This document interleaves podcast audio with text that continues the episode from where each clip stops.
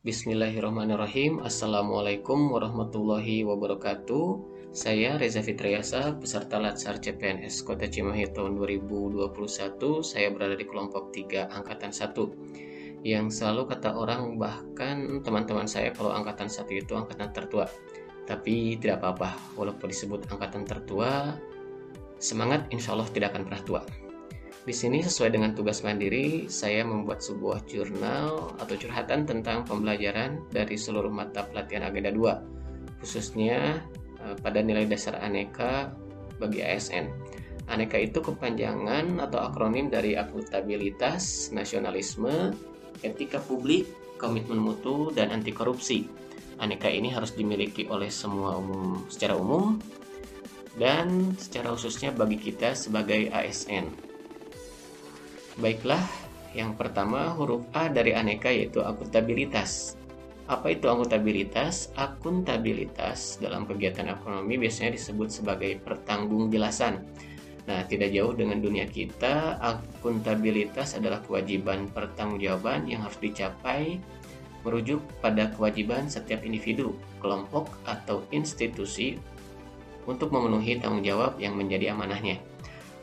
Apakah akuntabilitas ini penting? Ya, tentu saja ini penting, karena ini akan memperlihatkan citra kita sebagai pelayan publik.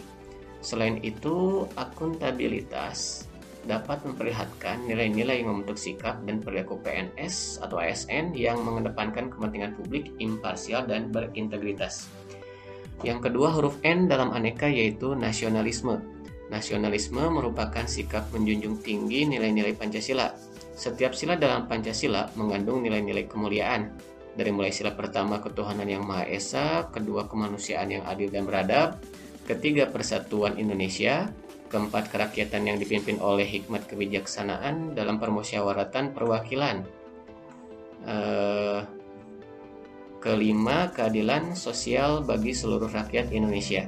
Bangsa Indonesia dilandasi nilai-nilai Pancasila yang diarahkan agar bangsa Indonesia senantiasa menempatkan persatuan kesatuan, kepentingan dan keselamatan bangsa dan negara di atas kepentingan pribadi atau kepentingan golongan. Yang ketiga, huruf E dalam Aneka yaitu etika publik.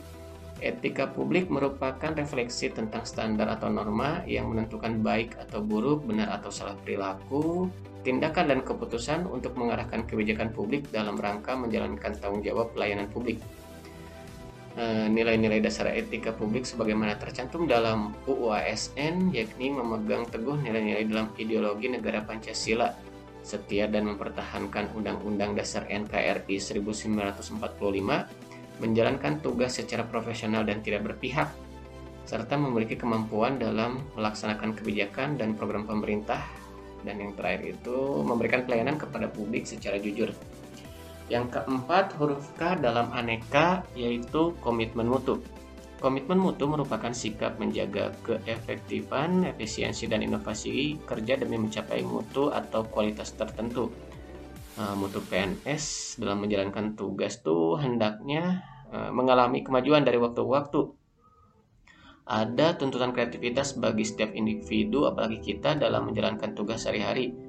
Nah, nilai-nilai yang harus yang ada di komitmen mutu itu tuh seperti efektif, efisien, inovatif, dan berorientasi mutu. Semoga kita bisa ya. Amin, harus bisa. Dan yang terakhir adalah huruf A itu dari huruf ane dari Aneka itu yaitu anti korupsi. Uh, apa sih itu korupsi? Uh, Korupsi itu adalah penyalahgunaan wewenang atau jabatan untuk kepentingan pribadi.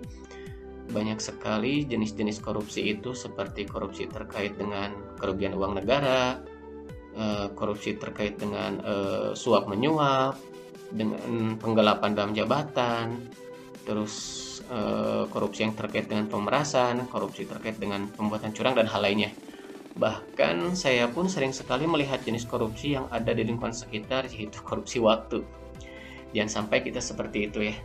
Sebagai A S N yang profesional itu, kita harus memegang teguh prinsip anti korupsi.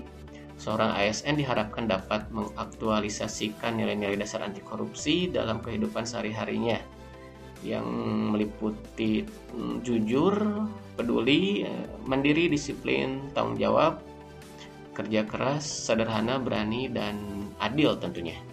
Nah, itulah pembahasan tentang pembelajaran dari seluruh mata pelatihan A B N dua yang bisa saya sampaikan. Salam semangat dan salam A S N. Semoga kita menjadi A S N yang selalu diberkahi dan diridhoi oleh Allah Subhanahu wa Ta'ala. Amin ya Allah ya Rabbal Alamin. Wassalamualaikum warahmatullahi wabarakatuh.